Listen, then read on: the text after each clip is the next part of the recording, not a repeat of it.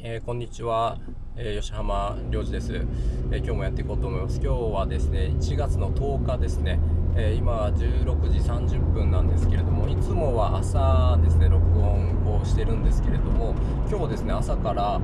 あの農家さんに、えー、行くっていうですね予定が入ってましてで農家さんに行っていたんですね。無農薬農家さんでですね無農薬でえみかんとかレモンとか八作とかですね、えー、柿とか桃とか、えー、果樹を、えー、全般やっている、え農家さんなんですけど農薬でも10年ぐらいやってる農家さんですね。で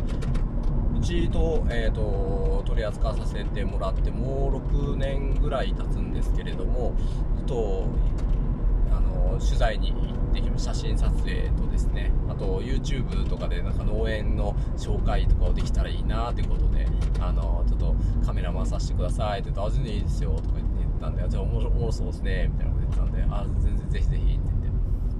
て、え言ってたんですけれどもね。えそれの帰りです。結構結構長いこと、えー、やってましたね。朝の9時から撮影してえまあ、途中ねあの一緒にご飯食べたりだとかちょっとなんかみかん狩りをしたいっていうですねなんかじゃじゃらんじゃらんでなんかあのみかん狩りをなんか出してるみたいなんですけどそれが、えっと、2組なんかみかん狩りの方が来てたのででそれを案内してたりとかしたんでね。でそれをなんか、え動画回したりとかしてたんですけどね。なんかまあいろいろちょっと面白かったですやっぱビジネスの話とかも、えー、たくさんできたんで、えー、なんか良かったなっていう話なんですけどもやっぱりあの農家さんって言ってもやっぱり自分で経営されてるじゃないですか、まあ、他の農家さん行ってもそうなんですけど雇われてはいないんですよね。やっぱ自分であの経営をされてやっぱ農家って言ってもねやっぱ自分であの個人事業主なんで、えーいろいろいろビジネスの話とかするわけですよ。このグリーンジャンクションの田村さんっていうんですけど田村さんは本当やりたいことが結構多くてですねあなんか、まあ、農業だけじゃなくてですねなんかキャンプ場かな？すごい広大な土地をですねなんて言ってたっけな？8000坪って言ってたっけな？6000坪？めちゃめちゃでかいですよね、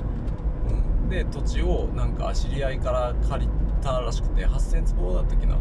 8000坪が月1万で借りてるらしいです月1万で借りてすごくないですか？どんな どんな人なんていう感じでちょっと笑笑けたんですけどねもうちょっと笑ってたんですけどそこにですねすごい広大な土地があるので、えー、そこでこうキャンプ場をやるってですねあの名もえー、まだ名も名もないキャンプ場かな。まだ名もないキャンプ場っていうのでやっててまあ、23ヶ月ぐらいだからインスタとかでこう集客するとか言ってインスタをやってたりとかしたりしてるんですけどでも2000 2000じゃあ3000ぐらいのフォロワーがいてですね。23ヶ月で。すごいですよね。もう田村さんやるなみたいな感じまあいろいろやる方なんですよ。なんかあのサバゲーのなんかサバゲーをやるとか言ってサバゲーサバゲーのなんか会場会なんて言いますか？会場って言います？なんか作ったりだとかでも今回みたいなこう、えー、まだ名もないキャンプ場とかですね。もうインスタとかってやってるんでインスタちょっと見てみたらもうありますよそれ。面白いなと思って。ぜひキャンプさせてくださいよ。とか言って全然やってくださいよとか言って。っていうかみんなでやりましょうみたいなああでも面白そうですねみたいな。僕あのちょっとあの僕カメラ回しますわって言ってちょっと YouTube とかにアップしてとかやりましょうよみたいなこと言ってあやりましょうやりましょうみたいななんかちょっと面白いこと好きというかなんかもう、まあ、ビジネスっちゃビジネスなんですけども楽しんでやってるって感じですね。楽しいことをやってあのビジネスにしていくというかそんな感じの人なんですけどね。でもそういう生き方ってライフスタイルってすごくいいなと思ってね。なんか面白いなと思って話とかいろいろ聞いてましたよ、うん、でなんかやっぱ無農薬なんでね。無農薬ってなかなか無農薬の農家さんってあんまりいないじゃないですか。てかほぼいないと思うんですよね。なんかあんま聞いたことないですよね。僕はその無農薬の農家さん結構知り合いいるんですけどていうか無農薬の農家さんを探しているっていうのがあるので、まあ、結構無農薬の農家さんっていうのは結構僕は知ってる方が結構多いんですけど、まあ、普通に生活してて無農薬の農家さんってあんまこう出会うことがなくて、うん、結構珍しいんですよね。まあそのまあ田村さんもそのあの、まあ、普通の農家 J さんの、えー企画でやってたり JA さんの、えー、栽培方法とかでやってるのにちょっと疑問を持っていやこれ別に無農薬とかでもいけんじゃね？みたいな。いけるっしょこれ別にやってもみたいな。でややってみてまあまあちょっと収量は収穫量はちょっと減るけどまあでも無農薬でいけんなみたいな。でなんで無農薬でやったんですか？っていう初めのことを聞いたらお金がなかったからっていうことだったんですよ。あのまず農薬とか、えー、ま、肥料とかをちょっと買うお金がなかったと。まあ、それだったらちょっと農薬なしでちょっと農業やってみようかみたいな感じでやって初めはちょっと苦労したらしいんですけどね。やっぱこう虫がついたりだとか、うん、なんか結構収穫量が、まあ、病気になっちゃったりだとか収穫量がこれそれで減っちゃったりとかしてあのちょっと困ったこととかも初めのうちはあったらしいんですけどでもこれ2年ぐらい、えー、耐えたらもう全然もうあの無肥料でも肥料でもなしでもあの植物が育つようになったらしくて。もう肥料なしで育つんだったらめちゃくちゃいいですよね、うん。まあ、ちょっとこれ深い話になるんですけど、まあ、基本的にこう有機栽培とかっていうのはやっぱこう肥料とかちゃんとあげるんですよね、まあ、普通の農家さんとかも普通のね、えー、農家やってたら農業やってたら肥料ってやるじゃないですか。それってあの肥料があの植物、まあ、普通の自然界で言ったらそんな肥料ね、あの与えられないじゃないですか。山に普通に自然になってる自生しているものってなかなか肥料ってあの土にもらえないじゃないですか。うん、っていうのは、えーとまあ、やっぱ農業をしてたらその土がやっぱ堆肥とか巻きすぎてあの超えてしまって超えてるんだと。で超えたあの肥料で育ったやっぱ木っていうの果樹っていうのはすごく栄養満点なのでそこで栄養満点だから虫がついてしまうということなんですよ。なので、まあ、適度に肥料をあげてその肥料過多にならないようにしたらあの別に虫はつかないと。別そこに別にねそ狙ってそこに来ないじゃないですか。そこら辺のねまあ、草であったりだとかちょっとかちゃんと育ててない果樹とかにも虫ってやっぱつくじゃないですか、うん、そこにま逃げていってしまうと集中して虫が来ることもなくとか病気になることもないよということで。だからそんなに肥料もあげてないしまあもちろん農薬なんか使ってないですし。だから結局コストかかってないんですよそこって。うん。だからその勇気っていうのでちょっと考え方的にやっぱなんかねやっぱりいいものを作ろうと思ったら肥料をたくさんあげてしまいがちだと思うんですけどちょっと根本的にちょっと違うと。いう話とかもしてなんかそういう話が面白いなと思って、うん。まあ、今日なんか 別に特にテーマがなくてですねこうやって今日あったことをダラダラ喋ってるんですけども。なんかでもすごいいい話だなというかなんかうんあすごい考えさせられることだなみたいなことをちょっと考えてて。っぱ農業って言ってやっぱビジネスとして考えたらですねやっぱこう収穫量を増やしてやっぱりたくさんの人にあの販売してっていうねことを考えると思うんですけど農業するってなったら売り先っていうのは初め考えないじゃないですか。売り先考えないでとりあえず作るっていうことを考えていいものを作るっていうだから肥料をたくさんあげるし農薬あの病気にならないように病害虫にならないようにやっぱり農薬を使って薬品使ってやると。いうことがあの一般的じゃないですか。もうなんかちょっと田村さんは真逆なんですよね。初めにあのえー、お客さんを捕まえに行ったと。営業して、まあ、スーパーであったりだとか、まあ、レストランとか、まあ、居酒屋さんとか、えー、そういうところに行って、ま、自分が、えー、無農薬であの野菜であったりだとか、まあ、玉ねぎが初めやったらしいんですけど玉ねぎ作るんであの無農薬で使ってくれないですか？みたいなことをえ初めにまだ、ね、実ってもいない状態であの営業をかけたと。だったら「あいいよいいよ」みたいな「使うよ使うよ」みたいな。ことのお客さんを初めに捕まえてたらしいんですよね。でそれででその場ででも無農薬だからちょっとあの安心安全ではあるけど見た目がめちゃ汚いかもしれない。形も悪いかもしれないとか。まあどうせレストランとかね居酒屋さんとかではどうせ切って使うもんだし別にあの形なんかどうでもいいよみたいな。だったら安心安全の方がいいよみたいな。ちゃんとそういうえー、自分が無農薬で作ってちょもしかしたらその形が悪かったりだとかあまりねあのちゃんと農薬を使ったものよりもちょっと劣ってしまうかもしれないけど、まあ、それでも使ってそれでも使うっていうお客さんを初めに捕まえたっていう話ですね。でそれから、えー、無農薬で本当に作って、まあ、そんな収穫量は、えー、そんなにやっぱり収量はあの多くないけどもないけども別に買ってくれる人がもうすでにいると。いたという話ですね、うん、で本当、ま、他のやってる人も他も本当真逆なんですよ。なんか考え方とかが。なんかそれがすごいいいなと思って、うん、やっぱりどうしてもねあのみんなと同じように同じ方向に向いて同じようなことをややった方が正解だって思いがちじゃないですか、でもそこじゃないとあのいうことですよね、うん、逆張りというかね。あのでもそれって結構大切ですよね。僕はやっぱインターネットの世界とかだったらそれって結構あるなっていうことを思ったりするんですよ。えっとごめんなさい。ちょっと変話ねちょっと長くなってますけど今回。ちょっとまあもうだらだらこうしゃべしゃべるんでちょっと聞いていただければなと思うんですがあの僕はねまああの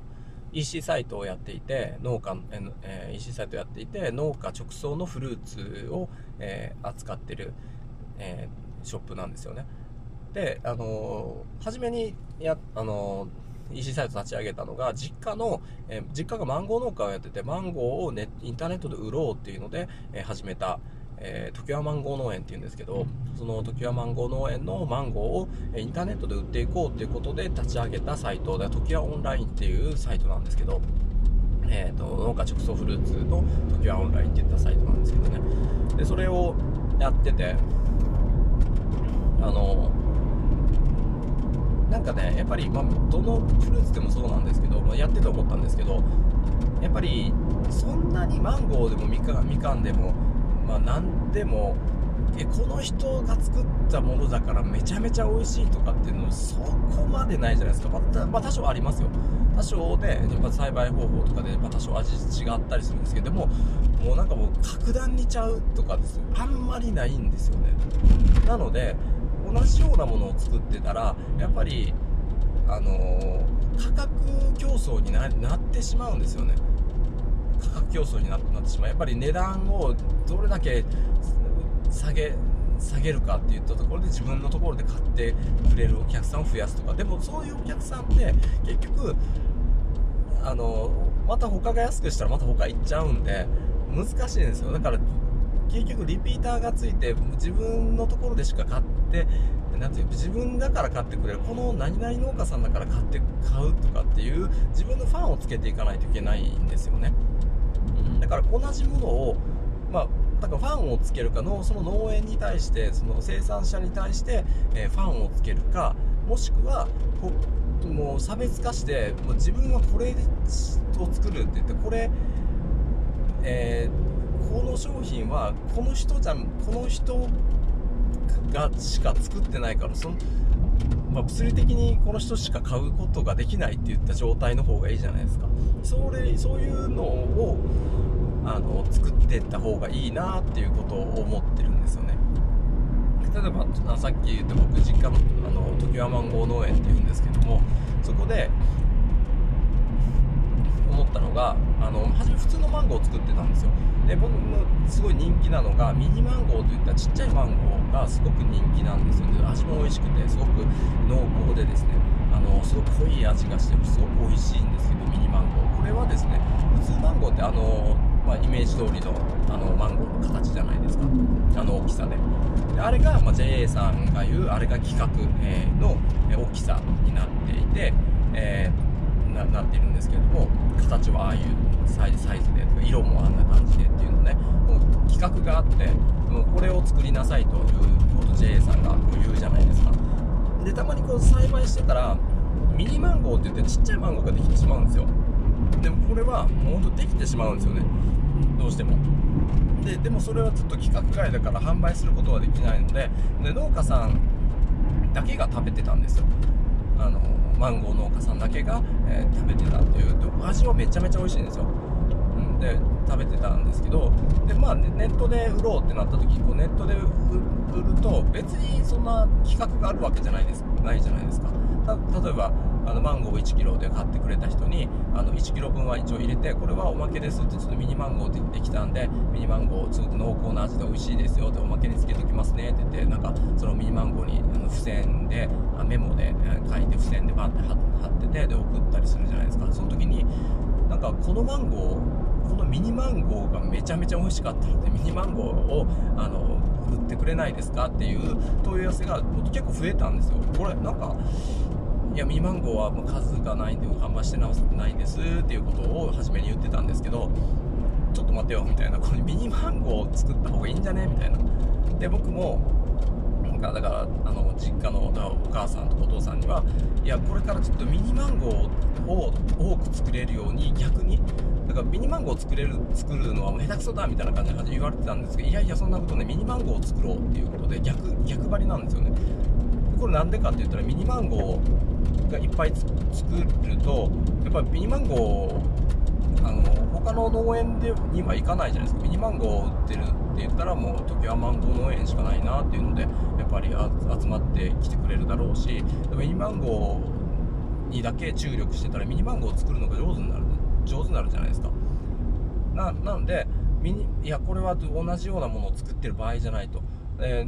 ー、インターネットがあるからそのその商品をえー、欲しいっていう人にはダイレクトに、あのアプローチすることができるあのからインターネットっていうのはだからまあ一箇所に集めてあのそのそこが一つが販売しますよって言って今みたいなこう昔みたいな JA, JA さんがもう販路になってるっていう状態ではなくて、まあ、自分たちで販売することができるあの世の中になったからだったらみんなと同じようなものを作っててもしょうがないよと思う。そうだったら価格競争に巻き込まれてしまうだけだからそれはもうあのちょっと考え方を変えてミニマンゴーに注力してくれと言ってまあ、でもなかなか作れるもんじゃないんですけどねミニマンゴーって。でそれでもでもうん5年ぐらいかけて、まあ、今でもまだ完成はしてないですよ。ミニマンゴーたくさん作れるっていった状態ではないです。実際。でも一時期よりかはミニマンゴーを多く作れるようになりましたね。まあ、それはもう毎年毎年。1回のそのなんなんて言います？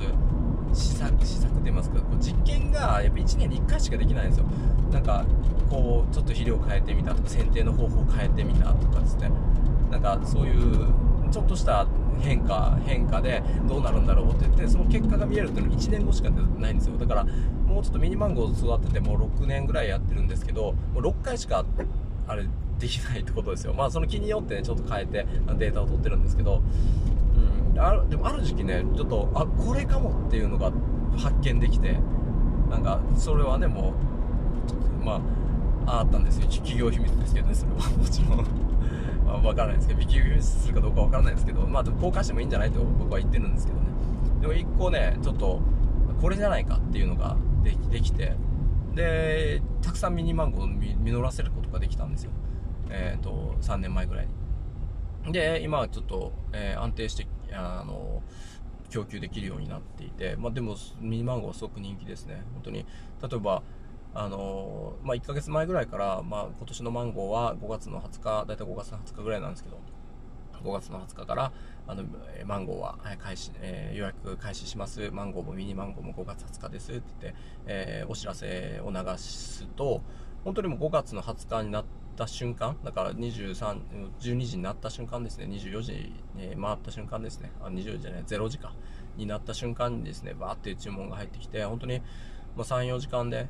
朝にはもう、えー、ミニマンゴ予約完売みたいなですね、感じになってるんですよ、今って。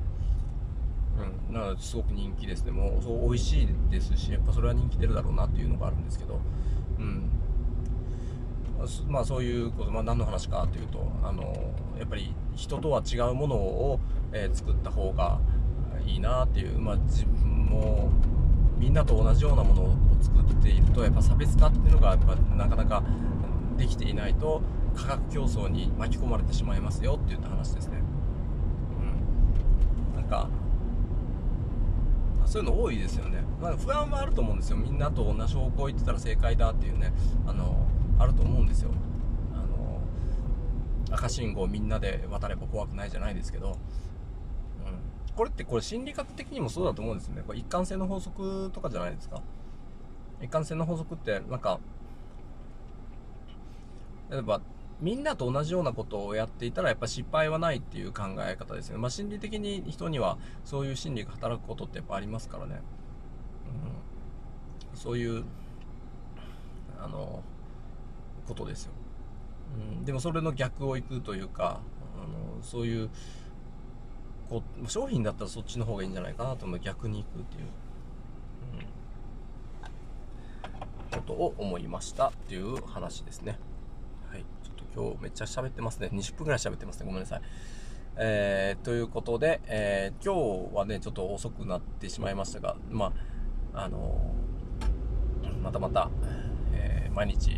音声をですね、まあ本当にもう全然聞いてる人いないと思うんですけどね、もう本当に自分のなんか自己満のアウトプットみたいになってますけれども、本当にこれ聞いてくれてて、なんかまあ、まあ、ためになるなとかですね、思ってくれる方が、あの、出てこればいいな、みたいな感じでですね。はい。うん。まあ、えー、もしね、これ聞いてくれてる人と今ね、ほぼいないんですけど、一応、ツイッターも僕やってます。始めましたね。2021年の、2021年の本当12月、もう12月とかに2021年の末にです、ツイッターちょっとやってみようかなと。ツイッターってあんまりね、なんか続かないし、なんかあんまり面白みをですね、こう見出せないってもう毎回思ってるんですよ。もうアカウント作っては消して、作っては消してしてて。で、今回もちょっと作ってちょっと頑張ろうかなと思ってるんですけど、ま、情報収集にはいいんですよ。見る、見ることとかは結構あるんですけど、やっぱツイッターってすごい情報をなんか取得できるなと思ってやって思うんですけど、あの、なんかね、まあ、自分でつぶやいたりっていうのはなかなかあれしないんですよね。でもツイッターいるんでやってるんでもう本当に吉浜良二っていうので やってるんで吉浜良二かな？あそう吉浜良二でやってるんであのもしこう聞いてくれてる人がいてこうツイッターやってるんだっていう方がいらっしゃればですねぜひフォローしていただければと思います。その時にあのラジオを聞いてあの、フォローしましたとかですね、そういうメッセージを、メッセージっていうのかな、ツイッターの場合わからないですけど、いただければもうめちゃめちゃ嬉しいですね。もう、めちゃめちゃ嬉しいですね。あの、うん、めちゃめちゃ嬉しいですね。あの、覚えてると思う、必ず、あの、こうやって、もうもちろんフォローバックするし、あの、友達になりたいと思います本当に。もう友達いないんですよ僕。もうほんま友達いなくて。なんかこういうねビジネスの話とかなんかビジネスの話とか、まあ、本を読んだ話とか僕がこうやってビジネスの中で考えてる話っていうのは僕友達いないんでそういう話できないんですよ。なんか友達とは。もう本当に本当に。もうもう本当にいないんで。でたまにこう奥さんとかにこう言うじゃないですか、ちょっと話聞いてくれるとか言って、こうこういう本を読んでさ、こういう、こういうことを考えてるんだよねとか、こういうことめちゃくちゃ勉強になったんだよねとかってこう言ってても、うんざりされるんですよ。初めは良かったんですよ。なんか僕僕がこう喋ってるのは、うん、うん、そうだね、そうだねって、もうもう上の空でいいから聞いてて、うん、相づちだけ打っといて、みたいな。それなんでかって言ったら僕のアウトプットにつながるから、それは記憶の定着につながるから、それはもう僕のアウトプットとして、まあ、ふんふんふんふん聞いてるだけでいいから、あの、ちょっと聞いといてねっていうことで、初めは、もう全然、あの、ああ、そう、分かったって言って、こう、うん、聞いてたんですけど、もういいとか言われて、もう、うざいみたいな。もうビジネスの話ばっか聞かされてうざいみたいな。なんかもう、もう心理学の動向とかってもういいもん、そんな話とかってね、もう言われてね。もう、むちゃくちゃなんですよ。だからね、もうやっぱ友達もね、いないんでね、まあ、いないんでね。友達いないというか、友達、まあ、いるんですけど、なこういう話をできる友達ってもういないんですよ、本当に。まあ、こういう話って誰が興味あんのみたいなことになったりするんですけどね。でもなんかその意識の高いビジネスをしたいなとか思ってたりだとか、あの、まあ、個人で稼ぎたいなとか思ってたりだとか、あの、まあ、今現状で、あの、個人で、えまあ、個人というか、まあ、ビジネスをされてる方とかであればですね、結構こういう僕が言ってる話っていうのは、なんか、ああ、なるほどね、とか思ったりすると思うんですよね。わからないですけどね。うん。の思うんですよ。でもそれは本当に僕を歩んできたあのなんだ歩んできた人生の中ではこういう友達いないんですよ。だって僕はごめんなさいこれめちゃくちゃ長くなってますね話。でもちょっと吐き出させてください。ごめんなさい。もう聞いていただければもう嬉しいです。あの僕はですね小えっ、ー、とね僕の家庭はですね本当にスポーツ一家なんですよね。結構あの家族全員足速いし身体能力結構高いんですよ。本当こうこうこう自分で言うのもあんなんですけど高いんですよ。本当にでも高いと思います。結構あこういうことできないんだっていうこと多かったです。よ小学校くらいから多かったです。足とかも速くてもうずっと一番だったしあので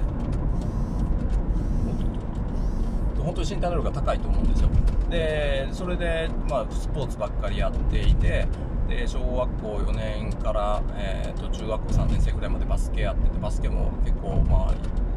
まあ、両者うまいなみたいな感じで、まあ、なんか C の最優秀選手賞を取ったりだとかことやっていてでもちょっと、えー、強豪校に行こうと思って、え、中学校3年生の時にその強豪校の高校の、えー、練習に参加したんですけどそこがもう天才が多すぎてなんかうわこれはちょっとまずいぞと。これはちょっとまあ、レギュラーにはなれるけどこうスターティングメンバーでスタスタメンっていうのはやっぱりバスケの場合5人なんでスタメンには入れないかもなっていうことをなんか思ってしまってちょっと初めの挫折ですね。これはちょっともう無理かもってことで、えー、高校は、えー、陸上競技に転向したんですよね。で陸上競技で、えーと、でも陸上競技になって足速かったんでね。陸上競技をやってあのー、でも高校では高校初めて高校2年生では1年間しか陸上やってないんですけど高校2年生の時に沖縄県で1番になって1位になって優勝して1位1位になってで高3では、えーと、一応追い風参考記録なんですけど沖縄県記録を出してで、えー、そのまま全国大会に行ってで 100m と幅跳びで、まあ、どっちもインターハイも、えー、国体も沖縄県代表として行ってでえっ、ー、と幅跳びはですね国体で全国で8番になりましたね。なので結構、え、大学側からうちに来ないかっていうっていう誘いが結構あってでそれで大学にそのまま、えー、体育大学に大阪体育大学に進んだんですけどもねでもなんかねそこあの進んだんですけどだからもうスポーツしかやってこなかったっていう感じなんですよねでそこからもうでももう就職活動とかしないで僕はずっと好きなことやりたかったんで。あのなんなん音楽ばっかやってたんですよ。その後はね。本当にもう勉強とかも一切していなくて。だから友達といえばその大学スポーツの友達か音楽の友達しか僕はいないんですよ。だからもうチャランポランなやつババチャランポランというかなんていうかな。あのその起業したいとかですね自分で稼いでいきたいとかっていうなんかその僕はもう30代になってそれはもう本気で勉強したしなんかいろいろ経営者の本読んだりだとかそのいろいろマーケティングの勉強したりだとかいきなりもう勉強に切り替えたんですよガーッと。だからその今まで付き合ってきた友達の中ではそういうビジネスの話をできる人っていうのはいないんですよ。でもそういう友達いなくて。だから友達がいないってことなんですよ。だからなんかも考え方もちょっと思考も変わってしまったんで僕の中でも。結構うんもう常になんかインプットしてるのはそういうことなんでもうテレビも見ないですしもう本当にもうエンタメ系のテレビとかほとんど見ないしもうもうお笑い系のテレビとかもほとんど見ないんですよ。だから芸能人誰がいるかとかも全く分かってないしでお笑いの誰々とか分か僕お笑い結構好きなんですけどもう全然それも見ないしもう m 1誰が勝ったとかっていうのも全然知らないですしだからもう普通の友達のあってももう話題が全然違うんですよ。もうあれ見たとかであれあれあれめっちゃ面白いなあのネタとか言われても全然分からなくて。であの俳優がかっこいいとかあのああの女優が可愛いとかってなんかそんなこと言われてもテレビも見ないんでもう全く分からないです。本当にもう全然ついていけないんですよなんか。だからもう多分もうお前はおもろおもんなくなったなみたいな感じになると思うんですよね。だからでもこれビジネスの話できないじゃないですかそんなとこで。もうもうええわそんな話みたいななるじゃないですか。だからなんかそれが友達いないんですよとか全然ね、だからさっきななんでこの話になってかってやっぱツイッターで友達になりましょうっていう話ですね、うんまあ、もしあのこのラジオを聞いて本当にあのあちょっとツイッターでフォローしてみようかなっていう人がいればですねフォローしてくれてなんかメッセージいただければむちゃくちゃ嬉しいです。もう友達いない僕あの僕のねあの友達になってくださいって感じですよ。はい。何の話してるのかちょっとねもうわけわからんと思うんですけどね。ごめんなさい。うわもう30分喋ってるわ。はいそんな感じです、えー、じゃあちょっと前ちょっともうラジオ更新していくので、えー、また今後ともよろしくお願いします。それじゃあねバイバーイ。